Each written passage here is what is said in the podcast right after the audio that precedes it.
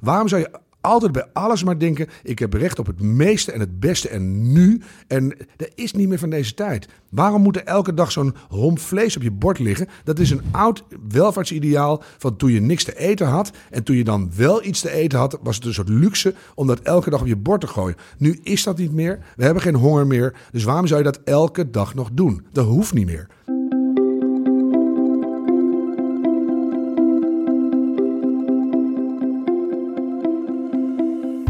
Dit is Het Groene Hart van. De podcast van Happiness and Growth Thinkers, waarin we op zoek gaan naar het groene hart van onze gasten. Een gesprek met Harm Edens. Harm is presentator, columnist en Mr. Duurzaam. Over waarom hij altijd hoop zal houden, hoe je met de kleinste verandering je omgeving groots kunt inspireren en hij lijkt dé oplossing gevonden te hebben voor het duurzaam verwarmen van je huis. Oké, ik zit hier met uh, Harm Edens bij BNR uh, Nieuwsradio. Ik heb uh, zojuist ook een, een uitzending beluisterd van de Green Quest. Ik mocht erbij zijn, of in ieder geval, ik kon jullie zien.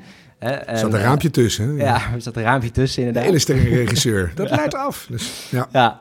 En jij sloot af met ehm, hou hoop en doe het duurzaam. Hmm. vind ik een mooie. Eigenlijk mijn eerste vraag aan jou is, waar haal jij je hoop vandaan? Wat betreft duurzaamheid is meteen de vraag, geloof ik, hè? Ja. ja. Nou, Ik, ik ben van mezelf een heel positief iemand. Dat, daar kan je niks aan doen. Je hebt mensen die hebben een depressieve inslag, kunnen ze ook niks aan doen.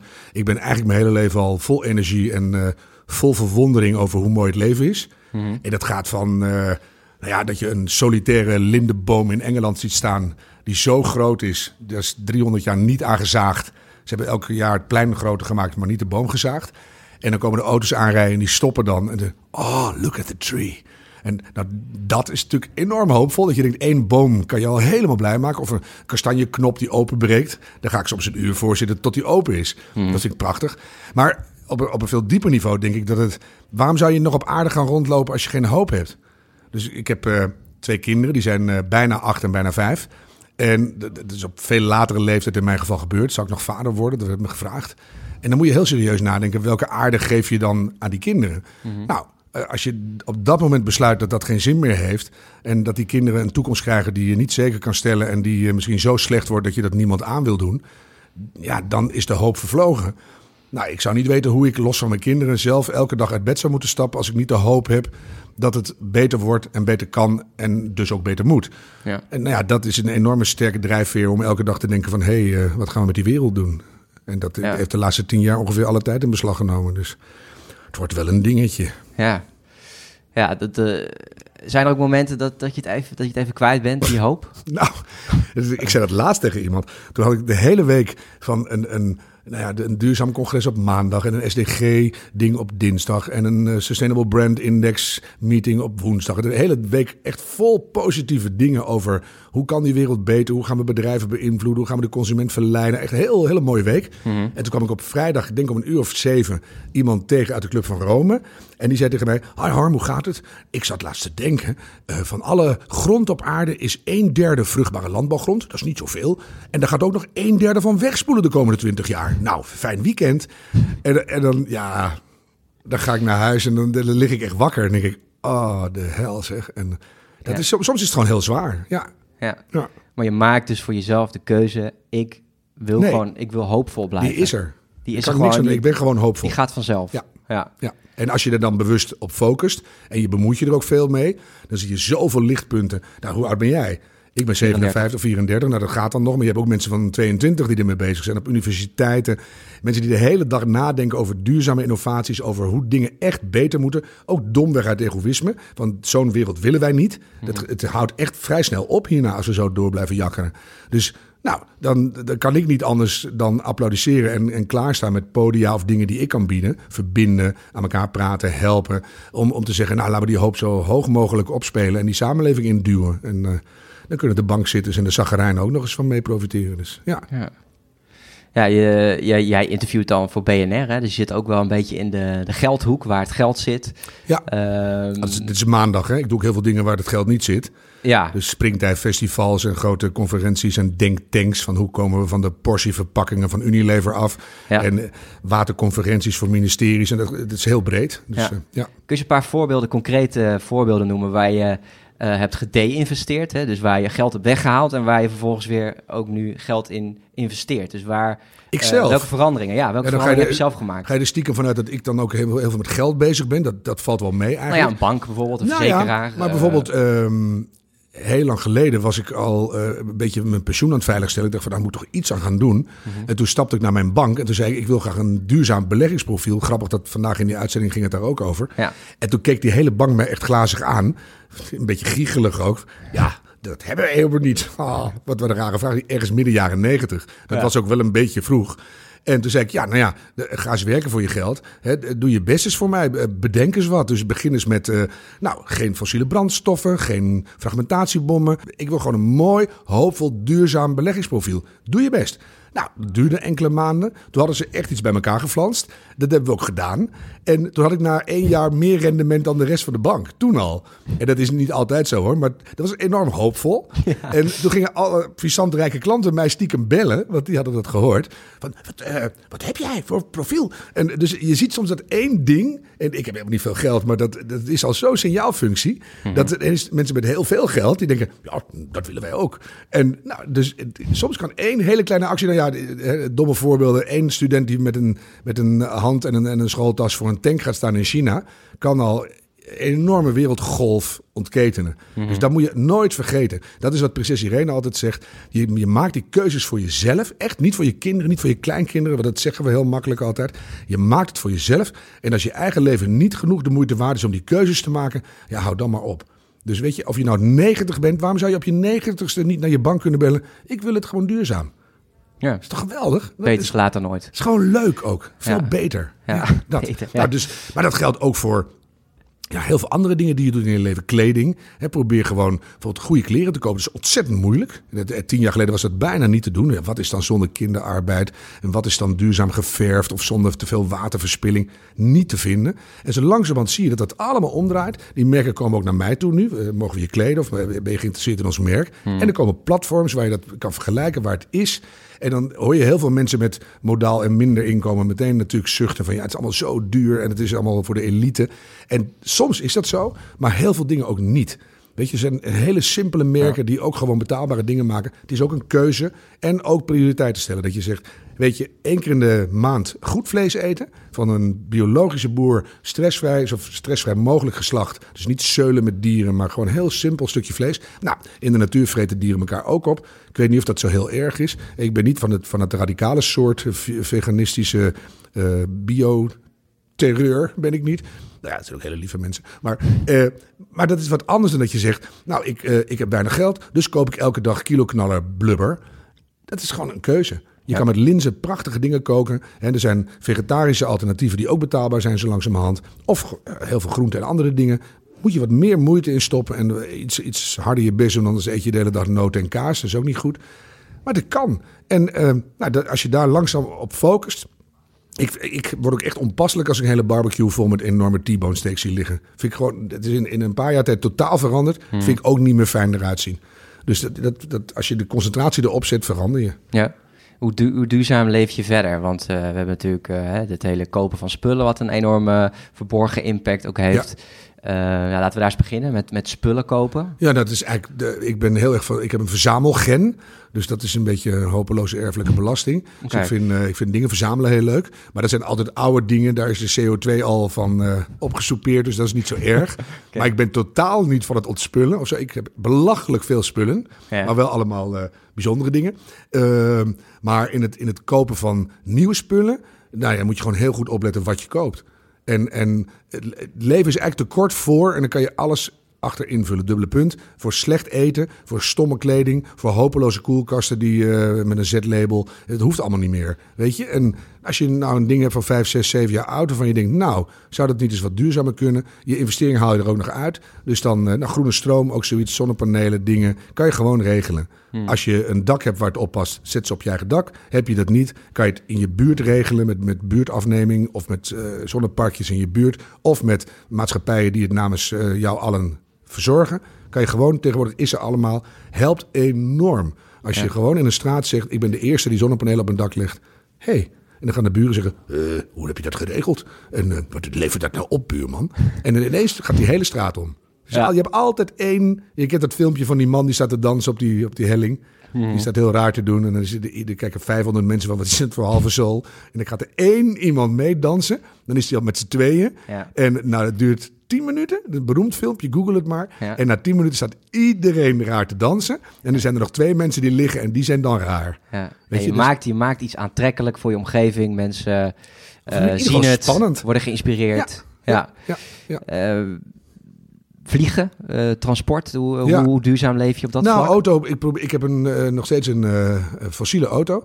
Dat is heel bewust, omdat ik te veel moet rijden en ik haal het qua kilometers niet. Dus ik probeer dan in ieder geval mijn tijd heel erg te besteden aan groene dingen. En ik kom dan, dan nog op een vieze manier. Dat vind ik heel vervelend. Nou is het, die hele elektrische discussie nog best een ingewikkelde. Ik vind het heel goed dat mensen die er niet over nadenken, of niet te veel, gewoon elektrisch gaan rijden. En dan dat signaal naar de markt is heel krachtig, van we moeten uiteindelijk anders gaan rijden. Ik hmm. ben nog wel steeds heel huiverig wat, welke stroom we dan in stoppen. Hè? Want als iedereen nu aan mas elektrisch gaat rijden, dan worden er nog meer bruinkoolvelden omgeploegd in Duitsland. Dus je, je ziet, er zijn te veel mensen met te veel druk op alle grondstoffen. Maakt eigenlijk niet uit welke keuze je maakt, het is allemaal te veel. Dus uiteindelijk moet je naar minder mensen op die planeet met andere keuzes. Nou, uh, dat, dat, dat rijden kan in mijn geval niet anders. Waar ik met de trein kan, doe ik het wel. Maar ik heb vaak zulke rare schema's dat ik van Appelscha naar, naar Urk moet via Zutphen, waar ik dan woon, en dan weer naar Limburg of zo ik probeer het, soms carpoolen we ook als het kan. Dus alles wat kan doen we. Hmm. Maar, uh, en mijn volgende auto wordt absoluut elektrisch. Maar ik ben wel heel erg bezig met de gemeente.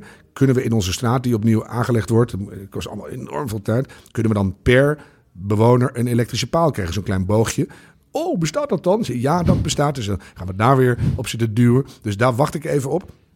In de hoop dat tegen die tijd ook de nieuwe modellen ook zo gemaakt worden dat de CO2-productieuitstoot zo laag is dat dat vergelijkbaar is met benzineauto's. Want dat is nu nog heel hoog. En dat er ook echt een antwoord komt op de nieuwe generatie batterijen. Want om die te recyclen heb je nu nog heel vaak dat ze in kelders gezet worden voor een second life. Of, maar niet dat ze echt weer in componenten uit elkaar gehaald kunnen worden. En dat daar iets goeds mee kan. Ik bemoei me er overigens weer wel mee. Dus met professor Van Wijk in, uh, in Delft gaan we dan weer uh, in gesprek met elkaar. Heel veel dingen komen langs in de, de dingen die ik allemaal doe. Dus ik ben redelijk goed op de hoogte. En uh, nou, zo gauw in mijn geval kan, ga ik het meteen doen. Maar dat is nog wel een ding. Vliegen is, dat is precies hetzelfde als vlees. Ik ga heel graag naar New York. Dat vind ik ongeveer de leukste stad om te zijn. Dan voel ik me heel prettig om heel veel kunst te kijken. Dat is echt mijn hobby. En nou ja, daar echt te genieten van uh, daar zijn en daar uh, rondlopen. Maar nou ja, sinds een jaar of drie ik nu echt dagelijks niks anders meer doe dan duurzaamheid bijna. TV is echt een bijzaak geworden. Ja, vind ik dat ook niet meer prettig om zomaar heen te gaan. Dus dan moet ik echt voor mezelf, als ik dat ooit weer ga doen, een reden verzinnen van uh, waarom moet ik nu naar New York, behalve dan dat ik dat zelf zo leuk vind. Dan heb ik een keer mazzel dat het dan mag van mezelf, als dat ooit gaat gebeuren. Hmm. Maar vakanties en andere dingen die echt zonder vliegtuig kunnen, waarom zou je het nog doen? Mensen vliegen naar Nieuw-Zeeland en dan gaan ze dan, oh, Nieuw-Zeeland, mooi zeg. Schotland is net zo mooi. Weet je, dan kan je met een, met een trein en met een boot naartoe. Heb je de, de reis van je leven. Het is echt waanzinnig mooi, Schotland. Ik ga er bijna één keer per jaar wel naartoe. Met veel minder eh, CO2-druk. Als je intercontinentaal vliegt, met name Europa, nou ja, weet je, het zal. Maar die lange vluchten, die zijn dramatisch. Ik vraag wel eens aan zalen, als je bijvoorbeeld op en in naar Bali vliegt, dat doen mensen voor een weekje. Even naar Bali, leuk. En dan weet je dan hoe lang, als je van de gemiddelde vleesconsumptie van een Nederlands gezin en dan per persoon kijkt, om die stoel te compenseren in dat vliegtuig, zeg je, hoe lang mag je dan geen vlees meer eten als je normaal vlees zou eten? Heb je enig idee? Ik denk wel een half jaar. Ja, nog wel veel meer. 43 maanden om één luizig vliegtuigstoeltje te compenseren. En mensen weten dat niet. En dan kan je zo naar Bali dan, hè? Naar Bali, ja, naar dat soort lange vluchten. Nieuw-Zeeland nog erger, maar dat, dat geldt dus ook voor Mexico, ietsje minder. Maar dat is ook, dan gaan we in stand, aan stand liggen in Mexico. Waarom zou je dat doen? Wat is er mis met Portugal dan maar? Of Texel, weet je? En dat geldt eigenlijk voor alles. Waarom zou je altijd bij alles maar denken: ik heb recht op het meeste en het beste en nu. En dat is niet meer van deze tijd. Waarom moet er elke dag zo'n homp vlees op je bord liggen? Dat is een oud welvaartsideaal van toen je niks te eten had. En toen je dan wel iets te eten had, was het een soort luxe om dat elke dag op je bord te gooien. Nu is dat niet meer. We hebben geen honger meer. Dus waarom zou je dat elke dag nog doen? Dat hoeft niet meer. Waarom zou je zo ver dom gaan vliegen? Slecht transport, slechte lucht, doe ze expres, minder gewicht, ben je rustiger. Waarom zou je daarin gaan zitten? Vliegtuigen, luchthavens, fijnstofparadijzen waar je dan uren staat te balen. Het is helemaal niet per se leuk om te vliegen. Ja, één keer, nou doe het een keer en hou er dan mee op. En, en maak leukere keuzes in je leven die ondertussen nog veel beter zijn. Daar gaat het eigenlijk bij alles om. Amen. Denk na. Jongens, ja, luister naar Harm. Uh, nee, nee, nee, luister naar, naar, ons allen. Nee, maar dat is, dat is echt... Een grote waterval Ja, joh, ik word er soms zo moe van. denk van, het, het, is niet zo heel moeilijk. En het signaal is heel krachtig. Hè? We hebben hier ook bij BNR ook hele grote hoofdsponsors. Die zijn vast niet blij met mij nu. Die doen uh, travel lessons, reizen naar uh, Nieuw-Zeeland. Die doen TUI, Discover Your Smile, noem maar op. Ja. dat is hun werk. Ik zou ook niet zeggen dat ze het niet moeten doen. Wat maar... heel ironisch trouwens, de commercial is tussen jouw uitzendingen door. Vind je niet? Doei. Ja. Ik sta soms wel eens mijn nagelriemen eraf te bijten hoor. van, joh, en dat mag, want zo zit die wereld nog in elkaar. Ja. Maar als die markt langzaam, en dat zijn wij, wij zijn de markt. Jij, ik, al die luisteraars. Als wij zeggen, we willen op een andere manier naar Nieuw-Zeeland. Of we willen dat één keer in ons leven doen. Er zijn uh, heel veel miljoen mensen. Als die eens een keer daarheen gaan, heeft uh, uh, Travel Essence nog een prima boterham te eten. Maar niet standaard, wil je ook een lekkere luxe vakantie? Ik vind dat gewoon niet goed. Weet je? En dat geldt bijna voor alles wat we doen. Ja. Waarom zou je kleren kopen die je na een half jaar weer wegflikkert? Ja. Hoe doe je het qua wonen? Hopeloos. Maar ik ben nooit thuis, dus dat is niet zo erg. Ik woon in een, in een monument. Met, daar mag je ook niks, dus dat zijn we nu ook aan het veranderen. We zijn er wel mee met de aannemer heel serieus naar aan het kijken van hoe zouden we dit moeten verduurzamen. Mm -hmm. En moet je ook eens een heel blok, een, een, blok uit 1900. Nou, dat zijn uh, grote gapende Z-labels ongeveer. Ja. Ja. Nou, dat kan je niet zomaar doen. Nou heb ik echt het voordeel dat ik nooit thuis ben, dus mijn energierekening is nagenoeg niet bestaand. Maar als je dat wilt doen, wij hebben gietijzeren radiatoren. Moeten allemaal uit. Dat zijn echt monumentale radiatoren. Nou, ja. die, die kun je dan laten staan uh, als, als sierobject. Maar die kan je niet meer, niet meer gebruiken, want die moeten uh, echt heet uitstralen. Die kan je niet met 37 graden. Dan gebeurt er niks, zit je in de kou. Ja. Ik heb één hoop trouwens. In mijn jeugd kreeg ik naar... Uh, denk Paradijsvogels of zo'n programma. Mm -hmm. En toen was er een Engelse lord, die woonde in een heel groot kasteel. En die zei toen al, dit is uh, too expensive om te verwarmen. En die had toen, dat vergeet ik nooit, dat vond ik zo geestig. Die had van een elektrische deken een huispak gemaakt met een verlengsnoer. Dus je liep door het hele kasteel zo. En die, oh, it's very comfortable. En, en dat is zo goed. Geweldig, dus nou ja, dat is mijn hoop. Als ik van het gas af moet en ik heb geen oplossing, dan maak ik een, een, een onesie van een elektrische deken. Maar, Draadloos ja, kun je die dan verwarmen. Misschien wel, ja. Of met een, een infraroodpak of zo. Maar dus ben je, als je in een klassiek huis woont, zijn er geen goede oplossingen hoor. Passende oplossingen voor alles is er nog niet. Dus bij een huis is echt een worstelpunt. Dus uh, maar ja, we worstelen lekker verder en dat komt wel. En, ja. Maar dit, dit wordt nog wel geïsoleerd dan, uh, je huis? Nou, dat, bij dat soort huizen ook weer. Hè? Dan, dan rot het ook weer weg. Dus je moet het eigenlijk gewoon integraal doen. En als je het doet, moet je ook hele andere spouwconstructies doen. Een hele andere... Je kan niet zomaar een, een ouderwets huis dichtsmeren. Want dan, dan spat de schimmel alweer van de muur af. Dus je moet dat integraal doen. Dus dat Ja, wordt ja. nog een uh, flink klusje. Ja, Maar ja, moet. ja. mooi om uh, in te duiken. Ja, nou, mm, ik werk 90 uur in de week. Dus uh, Ja. en af en toe doen we nog interviews tussendoor.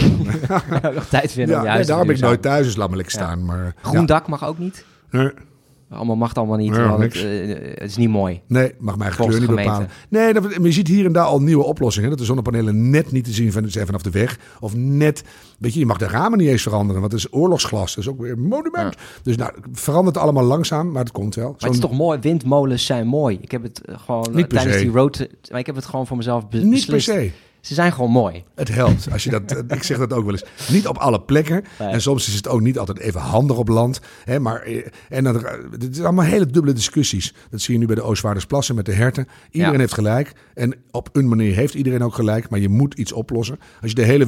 Ik was bij het, bij het PricewaterhouseCooper rapport van hoe je windenergie opgewekt op de Noordzee veilig aan land brengt. Hoe, hoe doen we dat? Als ben je de helft alweer kwijt natuurlijk. Dat gaat via waterstof en noem maar op.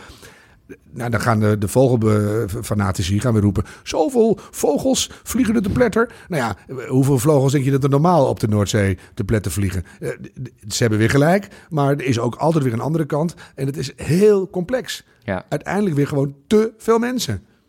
Lekker twee keer in de week gezond vis eten. Nee, ook niet goed. Overbevissing overal op de wereld. En hoe ga je die, die te veel mensen dan, uh, hoe wil je dat oplossen dan? Nou, dat, dat, op de wereld? nou ja, bijvoorbeeld, uh, er is een bank in Nederland en die is nu heel serieus bezig om te kijken hoe je uh, beter voedsel voor de hele wereld kan produceren. Als je bijvoorbeeld kijkt naar een klein, heel klein mini-boertje in Afrika en als je daar dan een klein coöperatietje van maakt met twintig buren, die zijn allemaal piepklein en hebben eigenlijk altijd honger. En als je die ver, verenigt in een coöperatie en je kan dan een bodemanalyse aanbieden van hun akkertje, die vroeger onbetaalbaar was en een half jaar duurde, is nu heel goedkoop, kost een dollar of zo of niks. En dat duurt 10 minuten. Via een heel ingenieus systeem uit Wageningen. Je bekijkt de grond, zegt: hey, u mist dat soort sulfaten, u mist een beetje dit. En zo. Dan vlieg je er met een drone over. Zeg je: daar moet u water geven, daar en daar. En ook voor alle buren. Dan kan je bijvoorbeeld in een jaar tijd de opbrengst van die akker al verdubbelen. En in twee jaar tijd verviervoudigen soms. Nou, dan heeft die boer ineens geen honger meer. En soms een klein beetje inkomen ook. Dus in, in twee, drie jaar tijd verandert het hele toekomstbeeld. Waar wij honderd jaar over gedaan hebben in Nederland. Mijn opa was ook van 17 kinderen. Verandert van zo'n boer. En die denkt ineens: hey, ik heb nu eigenlijk veel betere bestaanszekerheid. Waarom zou ik nog 15 kinderen nemen? Misschien is acht ook een idee, of misschien wel drie. Dus ik heb stiekem de hoop dat je die hele overbevolkingscurve... die nu als zo'n hockeystick naar de 10 miljard scheert... Mhm. dat je die rond 2030, 2035 ook kan ombuigen. Dat je kan zeggen, hé, hey, misschien is die piek wel eerder. Weten we niet. We gaan allemaal uit van aannames. Dus daar moet die hoop weer in. Dat je met elkaar echt zegt, er moet iets veranderen. Dus bijvoorbeeld, dat is een voorbeeld hoe je overbevolking concreet kan tegengaan. Ja, nou, ja. Dus, vind ik enorm hoopvol. Dus minder die niet voor ik wil meer kinderen maken, want die maken uiteindelijk ook heb ik meer kans op meer inkomen voor nou, mijn familie. pensioen, letterlijk om niet dood te gaan. Heel van, die, van die kinderen gaan ook al heel veel dood. Dus dat, dat, hele sterftecijfer kan je veranderen. Dus ook het geboortecijfer. En, enzovoort, enzovoort. Nou ja, en, en daar zou het een beetje vandaan moeten komen. Mhm. Plastic soep, ik weet niet hoe jij daarin zit. Oh. Schrijnend om te zien. Nee, maar ik hoor daar zulke verschrikkelijke dingen over. Het laatste wat ik hoorde, leuk voor de luisteraars. Een heerlijke podcast dit. Um, dat hoorde ik van de ontdekker van de plastic soep, Captain Cook. Die heeft in 1978 de eerste soep ontdekt. Ik stond in 1999 met mijn vinger in een gletsjer op Spitsbergen. Toen riep ik al, te zacht. Ik heb twintig jaar staan schreeuwen. Nu hebben we dit soort gesprekken. Mm Dat duurt lang hoor. Dan ben jij mijn leeftijd. En dan, dan gaan ze hier eens naar luisteren voor het eerst. Nou, die man die heeft, heeft zich helemaal gek aan schreeuwen. Die heeft nu laten onderzoeken dat als je een soepblik hebt... daar de binnenkant van, daar zit een coatingje op. Hè? Zo'n plastic als gaat dat blik roesten. Ja, ja, nou, als dat in het milieu komt, wat uh, miljoenen keren per jaar gebeurt, dan laat dat plastic los. En uit dat soort plastic, daar komen particles plastic. Mhm. En dat zijn oestrogeen-nabootsers. En daardoor, die komen in het drinkwater en in de oesters en everywhere zitten die. En de uh, hypothese is nu, dat zijn ze nu aan het onderzoeken en de, de resultaten zijn verbluffend slecht, dat uh, mensen, zowel mannen als vrouwen, vet gaan vasthouden als uh, pre-zwangerschapsvet, wat een vrouw normaal gesproken doet als ze zwanger is, heeft ze iets meer vet nodig om het kind te voeden. Hmm. En die nep-oestrogenen uit dat plastic, die veroorzaken dus een deel van de obesitas in de wereld. Jezus. Ik zie een verbijsterende blik. Ja. Dat is toch echt, dat is toch echt niet te geloven zo verschrikkelijk?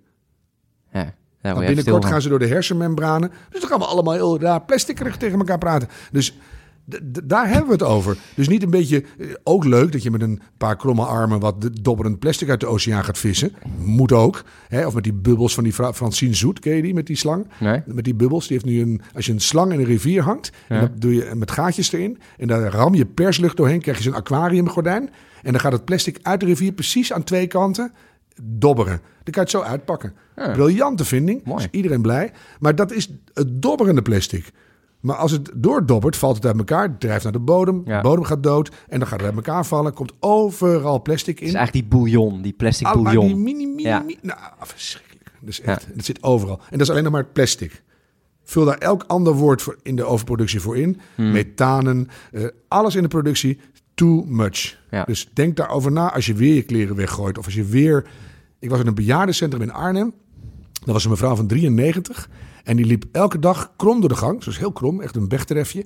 En die had elke dag een ander Chanel pakje aan. Natuurlijk oud geld. Dat kunnen we ons niet allemaal veroorloven. Maar die had gewoon kleren van 30, 40, 50 jaar oud. Ze zag eruit om door een ringetje te halen.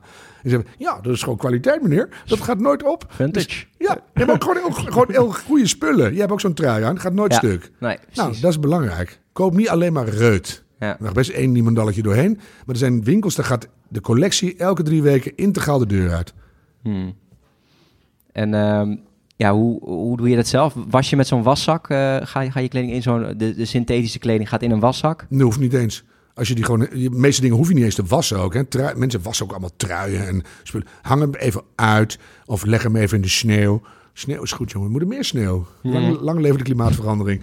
Maar ja, de, het Persische tapijt moet je op de kop in de sneeuw hangen. Dus je kan gewoon kiezen, waar was je überhaupt mee? Kan dat niet wat biologischer en wat minder? Mensen gooien ook altijd liters zeep in een wasmachine. Nou, het schuim spatten bij de buren uit de uitlaat, weet je, uit de afvoer. Hoeft niet. Dus, en, en denk er gewoon over na. Ja. En een wasser kan soms helpen. Maar je kan ook gewoon hele, hele simpele dingen bij elkaar stoppen. En niet te veel of te weinig tegelijk in een wasmachine. Ja. Ja, maar dat, dat vind ik echt eh, duurzaamheid voor, voor imbecielen hoor. Echt, eh, laat de kraan niet lopen als je je tanden poetst. Ja, Ja, eh, geen licht aan waar je niet bent. Nou, nou, zo ben ik gewoon opgevoed in de jaren zestig. Dus Ik hoorde laatst wel, Dennis Storm zei dat volgens mij. Als we allemaal zouden tanden poetsen met een, een glas...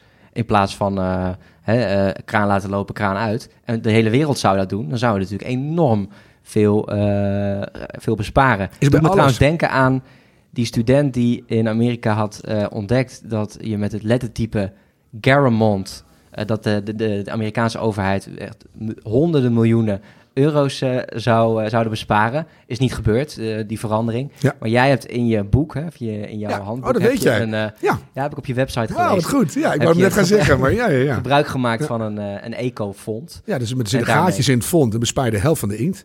Ja, Ja, maar er zijn nu ook al eh, inktsoorten. Dus een drukkerij in Groenlo. En die heeft nu een inktsoort ontdekt die volledig duurzaam is. En je hebt nu al bijvoorbeeld bepaalde druktechnieken. Dat als het boek klaar is, dan kan je hem onder een infraroodlamp doortrekken. En dan scheidt de inkt van het papier. En in de tweede generatie wordt het papier beter en de inkt dikker. Ook beter. Ja. Dus dan is het recyclen zelfs productverbeterend. ja gaaf. Nou, dan, dan ga je zo, zo'n juichgevoel van... Ja. gaat goed met ons. Ga je wel springen. Ja. En dat is eigenlijk dan zo'n voorbeeld van zo'n student... van een kleine actie die een enorme eh, impact kan hebben. Als jij op dit moment één ding mocht veranderen eh, in, in Nederland... eh, iets, in een, ja, kan een supermarkt zijn of noem het maar op... maar iets, een kleine verandering... wat een enorme impact zou maken. Wat zou je Hmm. dan veranderen? Ik was laatst bij een grote verpakkingen, verpakkingsbedrijf. En daar bleek dat een aantal verpakkingen in de supermarkt al heel duurzaam is. Maar dat weet niemand. Dus ik zou het heel fijn vinden dat- de storytelling van supermarkten... Ik, ik had laatst meneer van AH to go. Dat gaat sneller en faster en een gedoe. En vertel je verhaal beter dat als ik als consument in een supermarkt loop... wat toch af en toe gebeurt... ik word soms echt misselijk van de hoeveelheid plastic die ik toch weer gekocht heb. Ik denk van, god, kan Ja. het nou niet anders? Nou, dat kan dus blijkbaar nog steeds niet. Zit je zak weer vol? Ja. Oh man. Ja. Dus ehm, dat ik A kan zien welke plastic is heel goed te recyclen. Of is, is al duurzaam, hoeft niet eens zo recycled. Is gewoon eigenlijk organisch, bio-based. Hmm. Eh, welke plastic soorten zijn echt goed te recyclen? En doe dat dan ook. Hè, twee weken geleden, China heeft de markt dichtgegooid. Engeland verzopelend plastic. Nu gaan wij er achteraan. Dus het gaat de verbrandingsover weer in. Dan denk ik, wat, wat zijn, dan dan word ik echt woedend ook. Dus, en welke verplastic- verpakkingssoorten zijn gewoon niet goed? Dan koop ik het ook gewoon niet meer. Vroeger had je Ferrero Rocher snoepjes, ken je die dingen nog? Ja. Die zaten al in een frummelpapiertje van aluminium. En die zaten daarna in een plasticje. En die zaten daarna in een hard plastic een attaché koffer. Ik ben wel een keer ontploft in een supermarkt. Ik heb die manager erbij gehad en zeg: Kijk dus naar dit schap. Wat valt u hier op? Dat is al jaren geleden. Dat was ik soms zo boos. Ja. Ja, ik zie niet allemaal chocolaatjes, lekker. Zeg, ja, los van het belachelijke suikeroverschot. Kijk naar die koffer. Waarom staat dat hier? Dat is echt, dat is echt belachelijk. Keihard plastic. Zo, nou, groter dan je laptop. Ja. Zo, je kent ze. Ja, ja, die dikke koffer. Dan ben je toch een imbeciel. Ben je echt knettergek. Dus dat. Nou, dat zou ik dan graag veranderen. Omdat je, denk ik, met zoiets simpels als een supermarktverpakking... ineens heel veel mensen die gewoon aan het winkelen zijn... mensen hebben ook al best een zwaar leven. Die kan je niet de hele dag belasten met... ja, je moet ook nog duurzaam en u mag niet meer rijden. Vliegen kan al helemaal niet meer. Vakanties, zeg ze maar voor wel. Dat werkt niet. Maar je- mensen willen heel graag een positieve keuze maken. Nou, laat ze dan zien waar die liggen, waar die zitten. Dat het makkelijk is. Hé, hey, dat is goed. Dan koop ik toch lekker eh, aardappeltjes één geschild in verpakking 1 en 2 koop ik niet meer. Dat is heel makkelijk. Werden dat tweede na drie maanden niet meer ligt? Zo simpel is het. En waar, waarom is dit dan in, jouw ogen nog niet gebeurd bij een grote I supermarkt? don't know. Je kan plastic ook taggen nu. Hè. Dan kan je gewoon een print ingooien dat een sorteringsbedrijf die tags vindt. En dan kan je ze er zo uitvissen. Ja. Nou, dat, is, dat kan. Omdat het allemaal te veel is nog. Ze doen heel veel dingen goed. Albert Heijn heeft nu de eerste spot gehad. Minder verpakkingen. Dus dan scheelt het al 58 miljard triljoen ton Ja. plastic. Ja. Dan denk ik altijd, oh, hoeveel heb je dan nog wel? Weet je, dus, dus, oh. Dus maar goed, de- je ziet de verschuiving. Ja. In datzelfde reclameblok zat ineens ook iets over algeolie, om het maar zo te noemen. Ja. Ik denk, hey, Ja, daar iedereen vindt het we- groene blubber, maar wij niet. Ik Laten we of- vooral daarnaar kijken. ja, laten we kijken van het gaat de goede kant op. Maar en, en via die hele simpele kanalen. Dat je denkt, hey, wilt u een goede keus? Er zijn hele domme dingen. Ik geloof dat nou, bijna 90% van onze beslissingen nemen we onbewust. Dus als je een supermarktkarretje hebt en dan maak je de bodem voor een derde groen van. Gewoon met groene verf. Gewoon groen. Staat alleen maar groen. Dan gaan mensen veel meer groente kopen. Dan denken ze, ja, de vak moet vol of zo onbewust. Dan gaan ze bloemkolen opleggen en, en, en ook geen spaghetti's, maar dan gaan ze echt groene dingen op dat groene vak leggen. Nou, dan kopen ze ineens veel meer groente. Dat- soort dingen moet allemaal gewoon gebeuren. Dat we onbewust met elkaar en af en toe bewust denken: hé, hey, die wereld is nu beter dan twee jaar geleden. Ja. En dat gaat mij echt nog veel te langzaam. Eigenlijk dat, dat, neuro, dat neurologische, psychologische Ja. in die winkels toevoegen. Wat, dat mensen gewoon automatisch hun, hun weg eh, zetten naar duurzaamheid. Popfestival. Digital, ken je?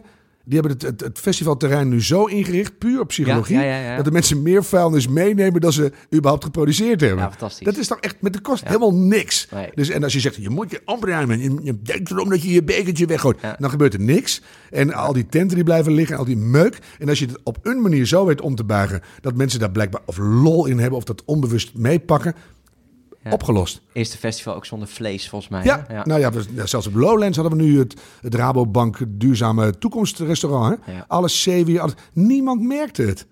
Nee. Ga in je bedrijfskantine de krokettes achteraan leggen of wegdoen. Hè, en als mensen erom vragen, zeg je, oh natuurlijk hebben we dat. Dan maak je er een. Maar als je ze vooraan legt, tuurlijk wordt het gekocht. Dus Ja. Er gebeuren mooie dingen. ja, maar doe het ook gewoon. Wees eens mooi of zo. Ja. Ja. Jij zegt net van in 1999 was ik hier al mee bezig en Mm. schopte ik hier al eh, tegenaan. Eh, dus jij, ja, je hebt eigenlijk, je hebt het helemaal zien groeien eigenlijk. Je- Het was kunt- erger. In 1972 kwam het rapport van de Club van Rome uit. Limited to Growth. En het stond in de krant samengevat. En toen las ik dat als kind.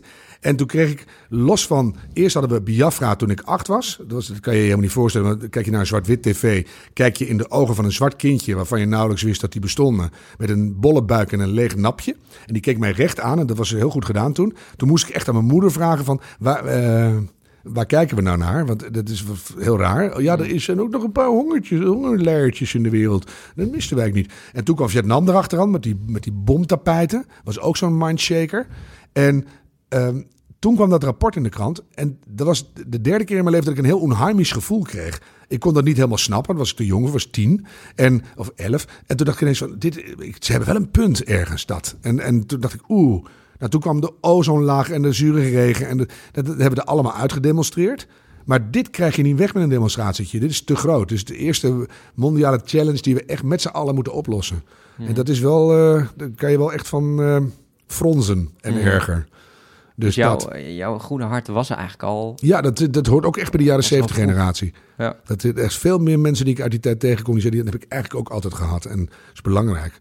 Je was er als kind al mee bezig. Dus. Ja, maar je gooit ook niks weg. Dat is natuurlijk een soort kruispunt tussen de armoede van de oorlog, waar mijn ouders heel erg product van zijn. Natuurlijk, mijn moeder at nog stampot van een week op. Weet je, die ging ze dan, haalde ze dan uit de koelkast en er zat dan, een soort- nou, de schimmel zat er nog net niet op. En die ging ze dan opbakken in de brio. En dan, dan smeerden ze het op een boterham. Dan ging ze dan heel overdreven zitten opeten. En dan zei ze, oorlogsboterham. Zo van, ja dat, ja, dat kennen jullie niet. En dat vonden wij echt ranzig. En dan, en ja, dan eet lekker zelf op. En maar bij ons werd niets weggegooid. Niets. En nu, nou ja, 55 kilo per persoon per jaar achterloos. Dus is toch iets verschil. Ja, En er is toch iets te veel welvaart misschien op die manier. ja. Dat je nergens meer waarde aan toekent, behalve aan je auto, wordt ook al minder. Weet je, dus wat, wat heeft nog waarde voor je in je leven? Ja. Dus eh, daar moet je echt over nadenken en dat ook opnieuw benoemen. Ja. Ik vind het wel belangrijk dat dingen lang meegaan. Of mijn, mijn oma kon sok, maar zelfs mijn moeder kon sok stoppen. Op zo'n manier dat je precies hetzelfde werkje in de sok terug had als het er ooit ingezeten had. Nou, dit is geen pleidooi dat iedereen zijn sokken moet gaan stoppen. Maar ik had twee hele mooie de spijkerbroeken vorig jaar. Er zaten enorme gaten in mijn lies, omdat ik veel fiets en zo. Dat ik damn weggooien. Dat ik, nee, ik ga eens naar mijn Afghaanse kleermaker. En die keek, ik blij aan. Zeg, heel veel gaten. En toen zei hij, oh, nou, ik geloof, nou, half uur. Ik kon het ze gewoon ophalen nadat ik naar de markt geweest was. Voor 6 euro per broek waren daar zeer kundige lappen in genaaid. Niets van te zien. En die broek is nu sterker dan daarvoor. En ik heb gewoon mijn lekkere oude broeken nog. Die heel mooi zijn. Ja. Voor 6 euro. Heerlijk. Nou, dat is toch... Mooi. Ja. Ja. je, je, je- ik, ik zit echt tegenover een... eh, mensen zouden moeten zien, maar jij gaat als een... Ja, dat groene hart, dat, eh, dat klopt als een gek bij jou. Dat vind ik, vind ik mooi om te zien. Ja, ik weet het niet, maar... Eh, nou ja, goed, ik zie echt... Je hebt een enorme passie Ja, voor, voor maar dat- anders, anders kan het niet. Dan, eh, nee. Waarom, waarom is dit zo Nou, we kunnen nu nog iets doen. Hè, de, de carbon clock, ken je het ding? Die uitrekent wat, hoeveel we erin mogen gooien om die anderhalve graad nog te houden. Daar zijn we nu echt overheen officieel. Dat was augustus, geloof ik. Dus als we zo doorgaan, gaan we naar 2, 3, 5 graden. Mensen doen er nog heel luchtig over, alsof je nog kan berekenen wat dan de schade wordt. Nou ja, dat die hele planeet wordt echt bij 3 graden totaal onleefbaar. Dat durven we niet te zeggen. Maar dan kunnen we echt gewoon bye-bye zwaaien met z'n allen de Monuta bellen. Want dan is het afgelopen hoor. Want dan komt de permafrost in Siberië vrij en er komt methaan uit. Het wordt één onomkeerbare eh, turmoil van ellende. Nou, dat is een verhaal wat je niet kan vertellen aan mensen. De wereld gaat kapot. Succes. Nee, dus je moet het omdraaien naar hoop. Dus wat kunnen we nu doen? Eh, je hebt het, als je het hebt over carbon capture and storage, dat, dat ken je, dat eh, CO2 actief afvangen uit de lucht en dan onder de grond stoppen. Er was heel veel weerstand tegen. Nu zie je, te- terwijl we die pilots nog aan het draaien zijn, dat dat al niet meer hoeft. Omdat je nu zegt, hey, carbon uit de lucht is ook een grondstof. Dat is nu usage geworden. CCU, Carbon Capture and Usage, kunnen we gebruiken. Hoeft niet in de grond, dat is grondstof. Dus je ziet hoe snel die innovaties gaan. Dus dat moeten we nu doen. Er moet veel meer geld naartoe vanuit de overheid. En het bedrijfsleven begint echt te komen, merk ik. Ik praat met alle grote eh, DSM en Philips. En die zijn allemaal diep doordrongen van het feit dat het anders moet. En daar hard mee bezig. Nou, nu de bevolking nog. Het komt van twee kanten. Als mensen zeggen, ik wil die shit niet meer, ik wil goede dingen. Nou, dan gaat het hard hoor. En dan kunnen we het nu doen. En dan kan je dingen nog omdraaien en inhalen. Als we dat in 2030 of 40 nog moeten gaan doen, is het echt te laat. Ja. Dus het is nu. Ja. Ik voel een deel 2 aankomen met jou. ik niet, Ja. we moeten aan de slag. Niet alleen maar praten, we moeten ook doen. Dus, Zo is het. Eh, inderdaad, bedankt voor deze geweldige energie, eh, Harm. Eh, tot slot wil ik je eigenlijk nog vragen: is er nog iets? Want je hebt heel veel verteld en ik denk Hmm. dat we er heel veel, hier heel veel mee kunnen. Hmm. Is er nog iets wat van jouw groene hart af moet, wat je tot slot nog zou willen zeggen? Oh jee, het zijn van die bekentenissen. Om het. eh, Nou, dat, dat is misschien een samenvatting van alles. Want dan, ik, ik hoop ook niet dat ik veel te veel gekletst heb. Want is in deze tijd iedereen wordt al suf geluld. En dan, als je dit gehoord hebt, dan rij je ook duizelig de vangrail in misschien. Maar het, het gaat echt om hier en nu en om jezelf.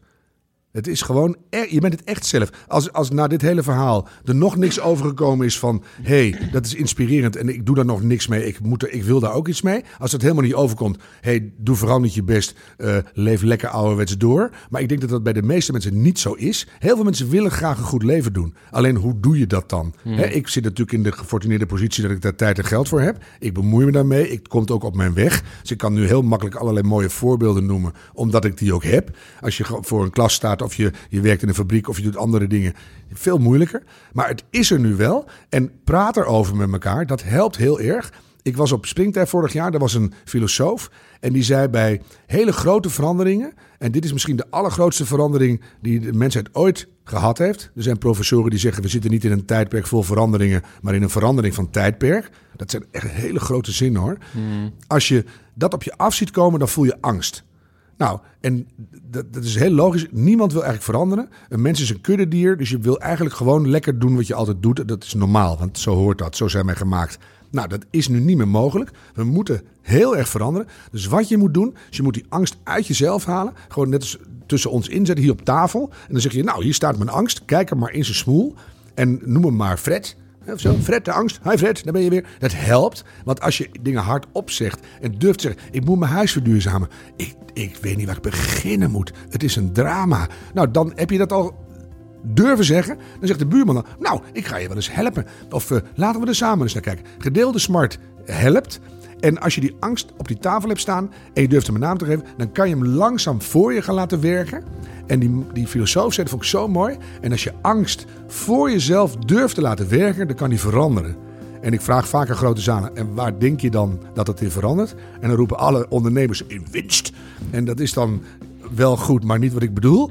Maar uiteindelijk, en dat is zo'n mooie les, dat ben ik nooit meer vergeten, kan je die angst veranderen in liefde.